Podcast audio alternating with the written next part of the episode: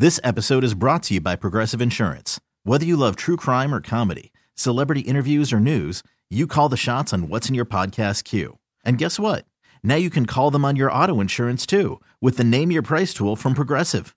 It works just the way it sounds. You tell Progressive how much you want to pay for car insurance, and they'll show you coverage options that fit your budget. Get your quote today at progressive.com to join the over 28 million drivers who trust Progressive. Progressive Casualty Insurance Company and Affiliates. Price and coverage match limited by state law. KMOX is at your service. Welcome to the St. Louis Composting Garden Hotline. Now, here's your host, Mike Miller on KMOX. That was impressive. Megan was supposed to hit it at 56.00, and she did it. Wow. And one thing she wasn't able to get in on the news because the limitation on time is for anybody that's interested, this is national or is it international? World, World Naked Gardening Day. Whoa, party on. Yikes. I don't know how she determines what she decides to be part of the news, but she, she was just talking about that, so I thought I'd spill the beans. Anyway, welcome to the second garden second hour of the garden hotline. I'll be giving the tip of the trowel shortly, but right now you can call 314 436 7900 or 1 800 925 1120. You can get in line with your questions, comments, or current concerns. Again, thanks for having me on your show. You can give a call. We can talk about plant selection, the ups and downs, and all arounds. Pansies, man, the pansies, woo, they're still looking good, even though it's gotten so hot. At least the pansies that I'm growing. The bulbs, the daffodils, the tulips, they're, whoa. It was neat to, you know, finally when spring got here, we got about two full weeks of, you know, good bulb color and now for the most part they the flowers are gone. The foliage is still good. Leave the foliage. Don't bend it over. Don't rubber band it. Don't do any of that kind of stuff. If you want to have any kind of chance or opportunity for the bulb to be built up you know strength wise so it can possibly bloom next year. And that applies to any of them whether it's crocus, whether it's grape hyacinths, whether it's daffodils, whether it's tulips, it doesn't matter. Speaking of bulbs, uh, I was walking back from the Schnucks down at uh, Germania slash Hampton and Gravois, and I looked in a yard and there was some flowering onions. So I haven't seen flowering onions, you know, yet. So that's kind of a signal that you know spring's over, and this is a, sort of the first sequence of you know summer bloomers. So flowering onions were out. The uh, flags, the traditional iris are out. The spireas, the white flowered ones, the bridal veil types, they are just striking right now. So if you have questions about your ground cover, your house plants, your lawn, your perennials, your roses, your trees, your shrubs, your vines or water gardens, I'll share my thoughts, but please remember my answers, comments, and opinions – is certainly not the only garden path to take, but strictly offered as an option to consider. Greg is producing, so when you call, he will ask your name and where you're calling from. So you can always say hi to him as well.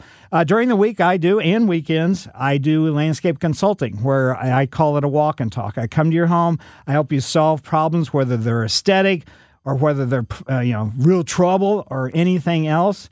And uh, so you can go to my website, mikemillerdesigns.com, the homepage.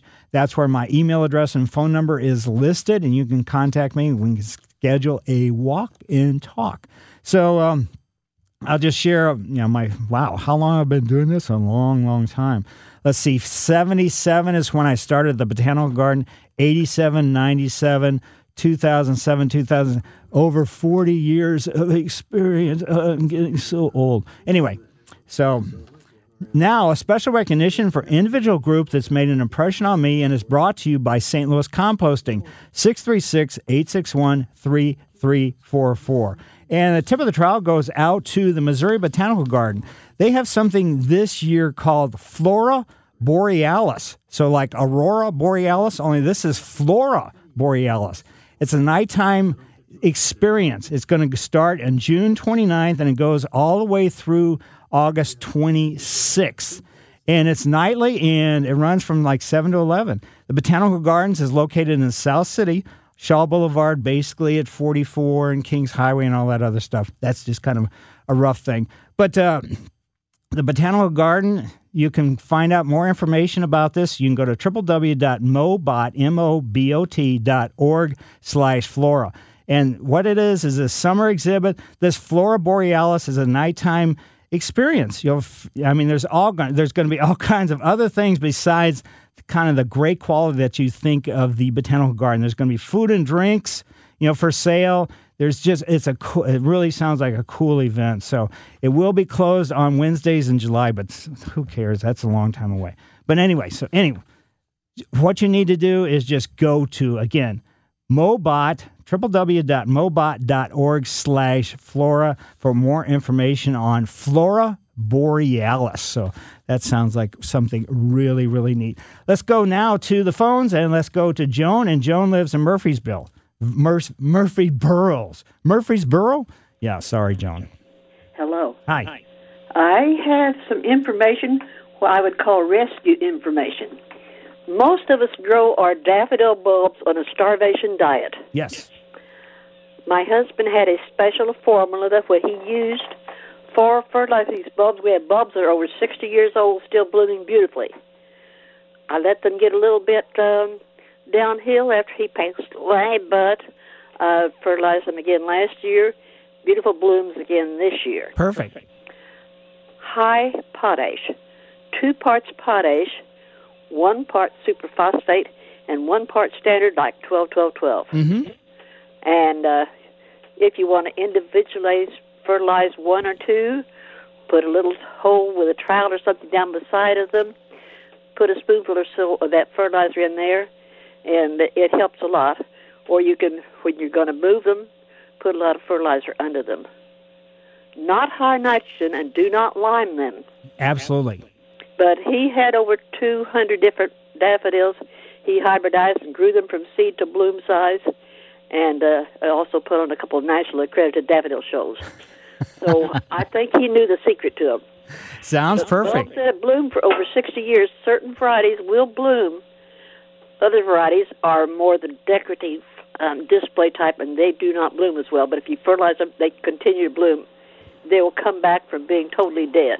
That's that's fantastic, and you know nothing teaches like experience. So I mean, they have these bulb boosters and all that other stuff, and kind of the chemistry of the bulb booster is very much like what your you know your husband's developed. It's too bad he wasn't a chemist; he could have made a fortune. Uh, well, he liked plants better. He spent uh, about 90 years working with plants, and he dearly loved them. I didn't have any commercial flowers, but I had beautiful, beautiful flowers everywhere. Well, that's great. He's like me. I like plants better than people. So I don't get I don't do the garden hotline because I want to talk to people. I'm worried about your plants. I want to help your plants out. So your husband and I have very much in common. and you also find that people who like plants are very nice people, too. Oh, I don't know about that. As far as me. Very true. They're lovely Right. people. Great. Well, thanks, Joan. very much, but I thought I'd give you a heads up on that because they will come back, and you can fertilize them just like regular flowers, but you need a special formula. Bulbs with purchased from a, a volcanic area out in uh, Oregon were the most beautiful, healthy bulbs we have ever seen, and that's when he found out how to fertilize them. Great. Thank you very much. Greatly appreciate the insight. Mike Miller, KMOX Garden Hotline, back after these messages.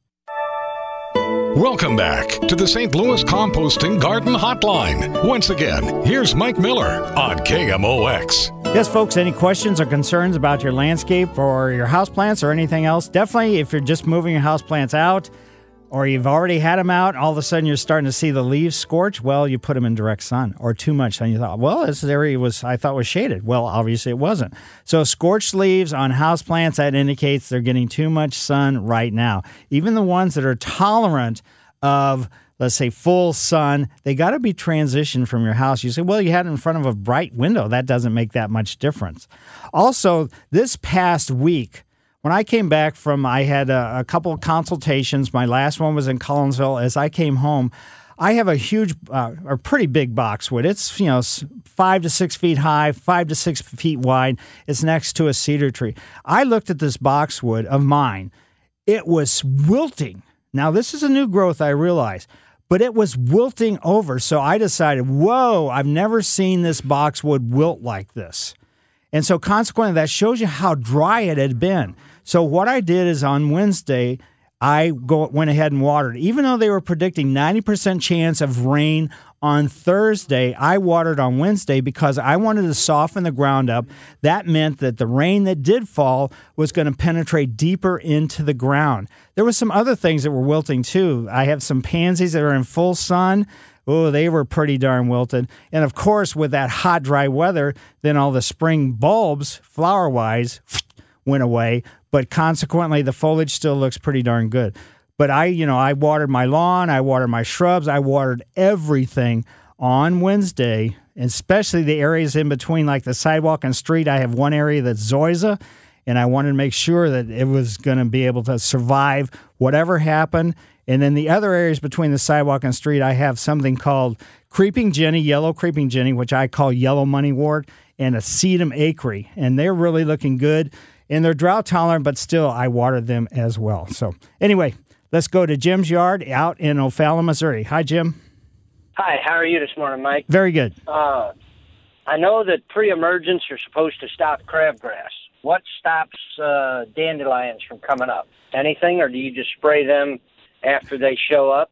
You're probably better off to do with with dandelions a post emergent. So in other words, after they've already started growing control, because those seeds, you know what dandelion seeds are, those fluffy things that blow all over the place, mm-hmm. and try to anticipate where they are and to put a pre emergent down with the idea that you're going to get them under control, because those seeds you know, they may lay there for a long time before they germinate, but post emergence control, so in other words, after they're growing, you can see right where they are, either hand digging or using an herbicide is what I'd recommend.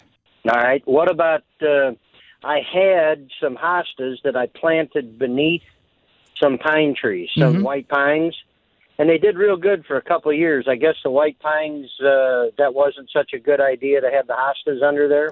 Well, I mean that may be a factor. It may, you know, generally it's you know it's fair it's fairly acidic, but that shouldn't impact the hostas. I have hostas underneath a mugo pine, which is not you know a white pine by any means, but my mugo pine is not as big as the white pines, but you know consequently mine still look pretty darn good. So why they you know went downhill? It may be. Do you know what variety it was? Were they smaller leaf? Were they you know did they have a streak of white in them or anything? Yeah, they were. They were the variegated hostas. Yeah. I think they call them. Right. I had a couple. I had a couple different kinds up there, and and man, the first couple of years they were under there, they did fantastic, right. and they they didn't even come up this year. Right. For the most, it may be a little bit premature, so don't get into a panic. But the variegated ones are not nearly as hardy as the ones that you know have, let's say, the bigger leaves and have kind of the blue gray leaves or even the green leaves. But the variegation really makes them a little bit weaker and also makes it so their lifespan is not quite as long, unless you're a hosta nut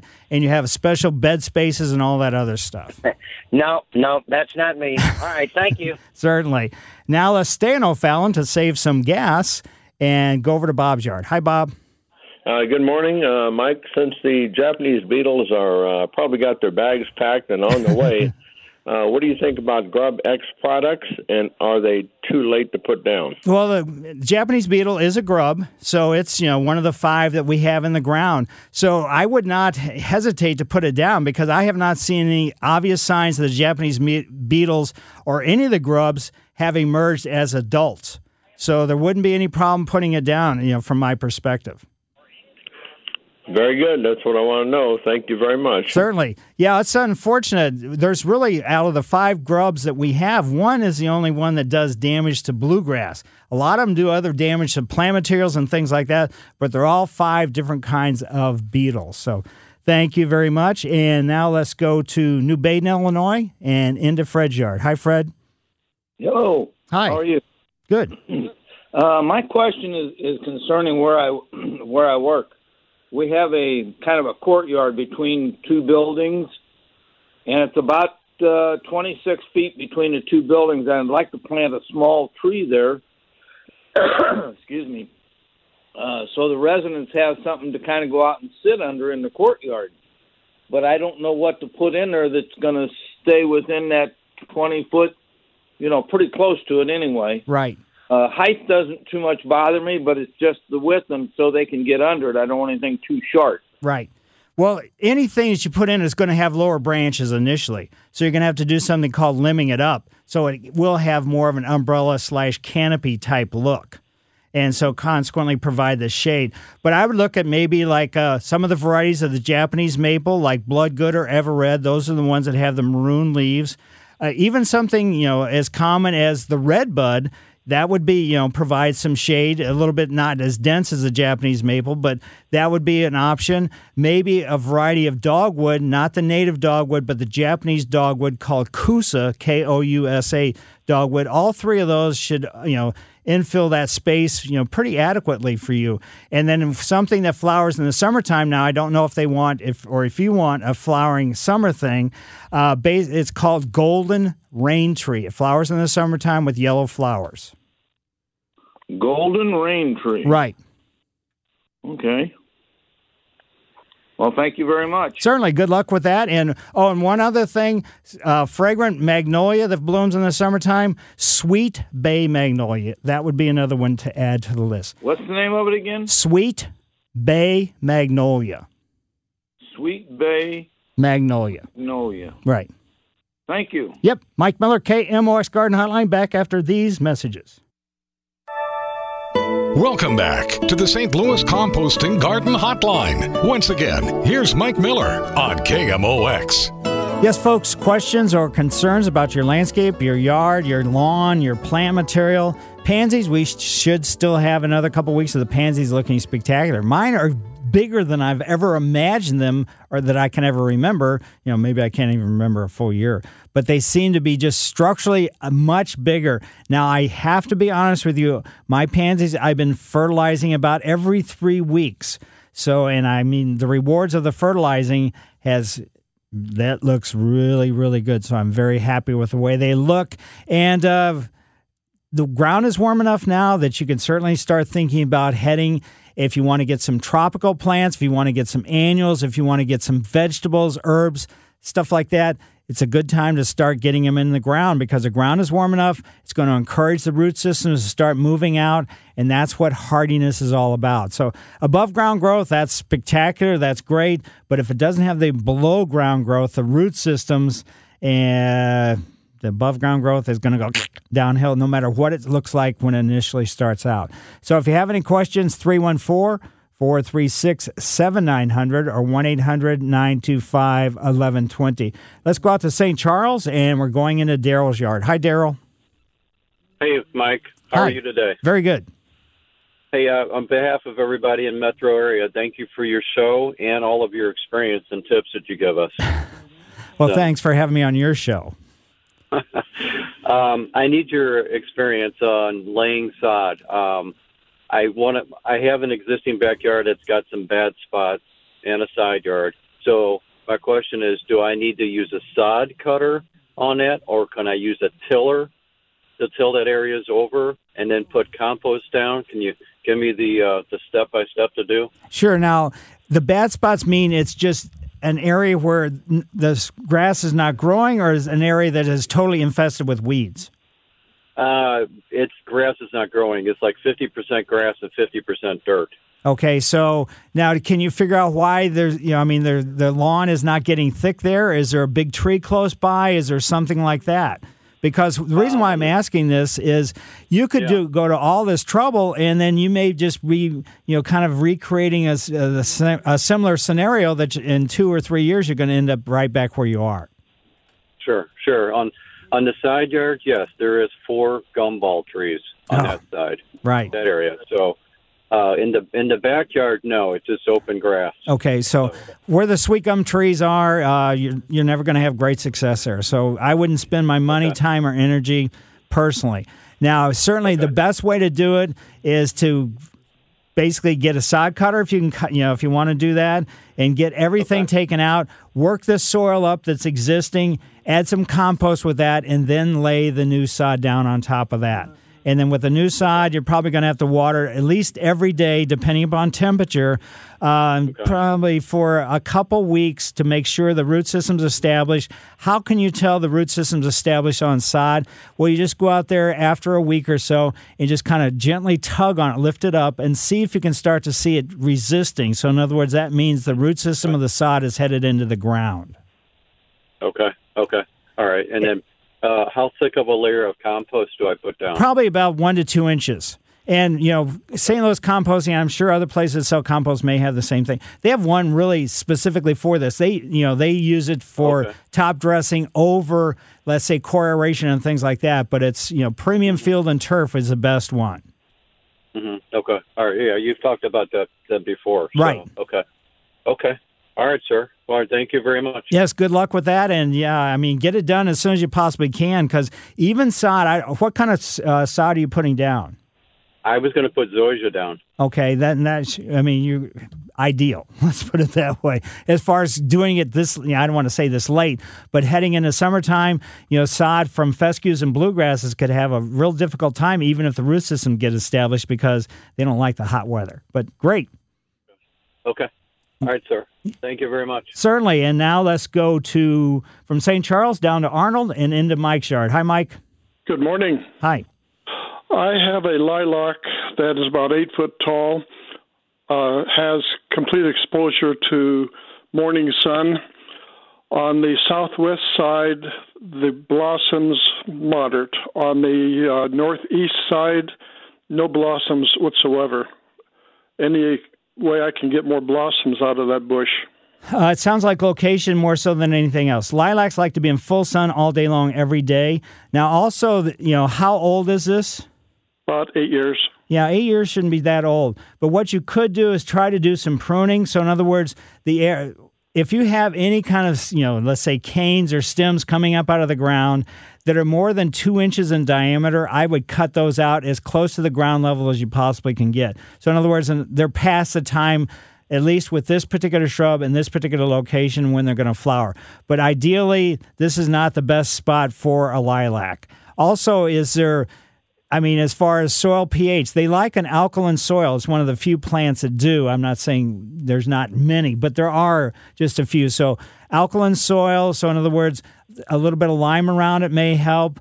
So, those are one of the other factors that you might think of as well. But to me, it sounds like there's more, you know, more, too much shade for it to do well.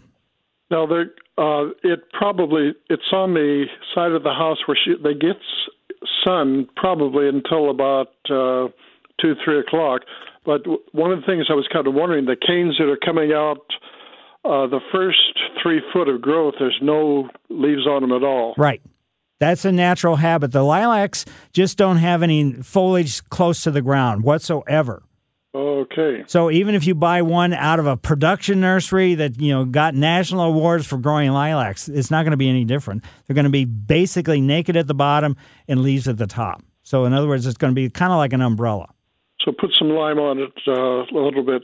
Yeah, and Okay. just just to kind of change the pH, see if that will help, and uh, that's about all you're going to be able to do. So if it's if it's getting from let's say sunrise, which this time of year is like 6 a.m. all the way to 2:30, that's like you know eight and a half hours of pretty good sun, I would assume. So it, that should be adequate sun for it to you know do okay.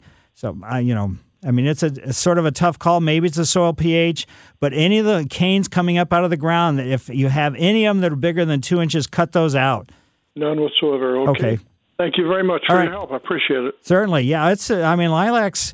Sometimes we try to do too much. There's a lilac right down the street from me, and the lady does take care of her yard. I don't, you know, I'm not going to fool you, but I mean it is spectacular, and it's been flowering for like three weeks now. And then somebody else up, you know, a different street. Their lilac was spectacular, and then it just started going downhill and went downhill further and further, and finally they just finally cut it completely out. So now let's go to Benton, Illinois. And Mary, how are you today? I'm I'm good, Mike. My problem is uh, Norway spruce.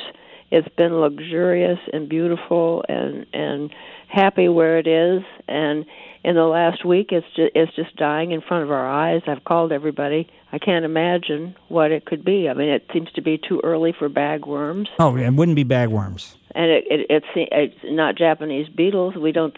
It it's it's it's lost its its uh, needles. A lot of them. I'd say it's what. Uh, it's it's ten or fifteen years old, probably Okay. twenty five or thirty feet high. I can't imagine. We're just sick about it. Yeah, my guess, this is strictly a guess, is there's a disease called anthracnose. Okay. And usually it impacts this, you know, the pines more so than the spruces. But it's a disease that beetles if they're on a tree that has this disease and they happen to fly over and get onto your tree, even though they're not going to eat anything, they're not going to necessarily cause damage themselves, they can inoculate your tree with this anthracnose. And if it is anthracnose, what it is, it's a disease that gets into the veins of the tree and it can kill them really, really fast. When I worked at the botanical garden, there were some Austrian pines that got anthracnose. And I saw them within just a couple months, like from May until July, they went from what appeared to be fairly healthy, you know, needled and everything else, to being totally dead. So, yeah. So I'm guessing that's what it is. And there's really not any kind of treatment, nothing that you can do to prevent it. You know, I mean, injection wise or anything else, once it's in there, it's going to be sort of like a death call. I see. Yeah, it, it appears that way. It's just in a week's time. It's just it's just amazing. Yeah. Thank you so much for your program. We watch it. We listen all the time. Well, thank you for having me on your show. And the only other thing is if there's been some major problems in or major changes in the let's say landscape topography and there's too much water sitting around the base of the tree, it could have drowned, but that's usually not going to cause that kind of impact that much uh, that quickly. Mike Miller, KMOX Garden Hotline back after these messages. This is the St. Louis Composting Garden Hotline with your host, Mike Miller on KMOX. Yes, folks, we've got about eight minutes to go. And then at 10 o'clock, Investing Sense with Andy Smith and Bob Richards. 11 o'clock, the Helitech Foundation Repair Home Improvement Show with Scott Mosby. Then at 1220, Ameren Total Access pregame show with Alex Ferraro. So that's coming up, and that's all before the Cardinals and the Cubs game. Let's go to South County into Nancy's yard. Hi, Nancy.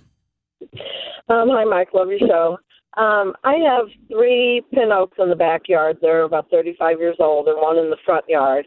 The three in the backyard are covered with hundreds of galls. Ooh. Um, they're leafing out this year, even though I can tell some of the branches up in the top are, are dead. Um, I wondered if there's anything we can do about that. Um, I've had some lawn people, garden people look at it, and they suggest just taking the trees out. Um, and then the one in the front yard only has like two galls in it, and I'm trying to prevent, you know, that one from getting the galls and losing that tree as well.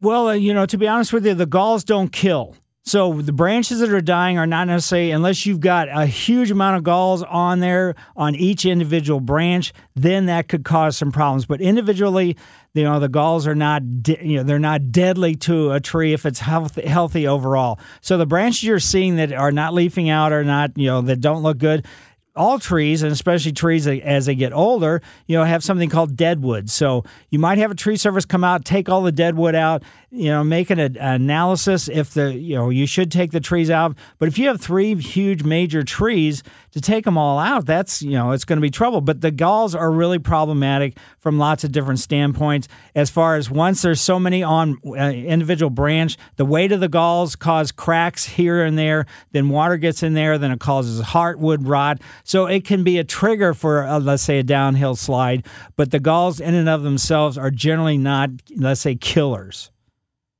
Yeah, well, we have some smooth ones and then some with the little spikes on them.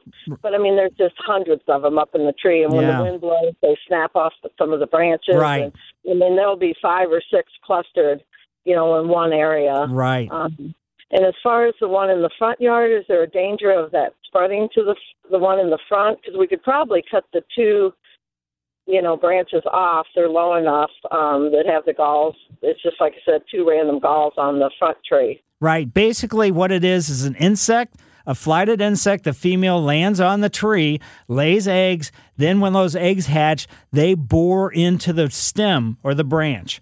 And then, consequently, it causes, when it, they do that, they're creating this bloated thing, which is the gall. And that's just to kind of protect them through their life while they're going through from larvae to this to that before they become adults and then emerge away, you know, from that gall. So that's what it is. It's an insect. So the insects could get to the other ones, you know, the one in your front yard, even though it seems like there's not that many. If they blow and, you know, decide to go, you know, to, let's say, inhabit the one in the front yard.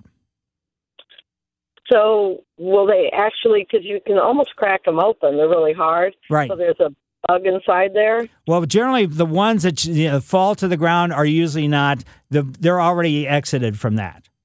Oh wow, okay. So it's the ones that are kind of, let's say, up in the tree that are still in place. That you know, but you're not really going to be able to. If you want to climb up in a tree, you might be able to find one, but you're not going to find them on the ground. Oh, okay. Okay, yeah, because I mean, the wind blows and there'll be, you know, forty, fifty on the ground. I'm out there every other day trying Right. to pick them up. So, all right. Well, thank you for your help. Certainly. And now let's go from South County to Florissant into Carol's yard. Hi, Carol. Hey, Carol. Uh, hi, Mike. Hi. Thanks for uh, taking my call. Sure. Um, I have two questions. I'm asking about ivy and, um, uh, well, we'll ask about ivy first. So I've got a hill in the back, and I put green English ivy out there because it was just too hard to mow. There's tree roots and grass wasn't growing. And at first it was doing really well. And I've got some kind of big decorative rocks, and of course the ivy loves the rocks, and they're it's going up the trees. But I've got bald spots on the hill, but I see these long brown shoots. Basically, what's happened is those long uh, those long shoots. That ivy has gotten old and only has, let's say, leaves on the end of the, let's say, stem that you're seeing. So you need to get some new ivy and plant it in the spots where you see these long shoots with no leaves on it. Okay, and then I have vinca around my mailbox that's kind of got a bald spot too, and it was doing great. Do I need to clean that out? Uh, not necessarily. what You're, yeah, you're talking about vinca that has a, the blue flower in the springtime. Yes. So basically, you, any any kind of area that's open, just get some new plants and stick them in that spot. Okay. All right. Well, thank you. Certainly. And now let's go to O'Fallon, Missouri. And Georgia, how are you? Good morning, Mike. I'm fine. Uh, quick question. Uh, my sister had two mature elm trees in her front yard, full sun. Uh, they were both taken down because they were uh, the heart heartwood was rotten, so both trees had to come down. Mm-hmm. Uh, the stumps were ground, but they're they're cut off pretty close to the surface of the soil. Right. Uh, I understand that probably grass will not grow there for years. Correct. She's wondering. She's wondering if she can raise a bed there of some kind and put something in there that will actually grow. Yeah, it's going to be tough right over that because you know just the wood factor and everything else. But if she wants to try to you know do a creative raised bed with you know some plant material other than lawn or something like that, it's going to be somewhat iffy at least for the first couple years because the even though the stump's been ground, there's still a lot of wood underneath there, and as that sort of starts dying out. That wood of the underground root systems and everything else that can cause some problems. Of anything that's growing in close proximity to where that main trunk was. Okay. Uh, she was thinking about cannas, and I are they deep rooted and they won't have a chance. Uh, well, cannas, I mean, something like that, uh, you know, you could probably do it, but, uh, you know, with the cannas, maybe uh, give it a try. But uh, I would at least get four inches of, you know, let's say a topsoil compost mix or something along that line over the top of where this stump was removed. Okay, so if she had more than four, uh, more soil, better the chance. Yeah. I mean, you're just adding to it, so, you know, let's say, but four would be probably the minimum I'd fool with because cannas, even though they grow at the surface, they're still going to send root systems a little bit deeper. Okay. One other quick question, please. Uh, I have robins that are uh, taking over our underneath our deck. Do you have any suggestions how to discourage them? we have 16 little hidey holes that they can build nests in, and they're almost all full at this point. Wow. You got a nice house, apparently. Now, I don't know, you know, maybe put some kind of netting after they sort of exit with all the young and everything else, some netting around the uh, underside of your deck to keep them from being able to fly up underneath it. Okay, well, there, there's an open spot there. Uh, my brother-in-law suggested a rubber snake. Would that work? No, they don't care about rubber snakes. Okay. You're not going to fool them, huh? No. Okay. Uh, is there any kind of uh, spiky product that I could put in there? Because I think they'll probably just build. It's so protected. It's really a good place for them. Uh, but they're just so messy. I would probably, you know, just get a big wad of like, uh, let's say, uh, let's see, a scouring pad or something like that, the metal kind, you know, that's you use to clean pans and something like that. Maybe stuff a couple of those in all these locations. Oh, okay. They don't like that, huh? Right. I would give it a try. I've never really, you know, known it to be effective, but uh, that would be what I'd choose. All right. Thank you, Mike. Yep. And sorry, folks, it looks like I'm not going to be able to get any more calls. So, Craig, May, and Mary, I think the Garden Hotline will be on next week. At least I hope it will be. But you never know the way the world changes. Please get out there and start really looking around very closely, whether it's a weed problem or anything else. Mike Miller, KMOX Garden Hotline, back after next week. This episode is brought to you by Progressive Insurance. Whether you love true crime or comedy, celebrity interviews or news, you call the shots on what's in your podcast queue. And guess what? Now you can call them on your auto insurance too with the Name Your Price tool from Progressive. It works just the way it sounds. You tell Progressive how much you want to pay for car insurance, and they'll show you coverage options that fit your budget. Get your quote today at progressive.com to join the over 28 million drivers who trust Progressive. Progressive Casualty Insurance Company and Affiliates. Price and coverage match limited by state law.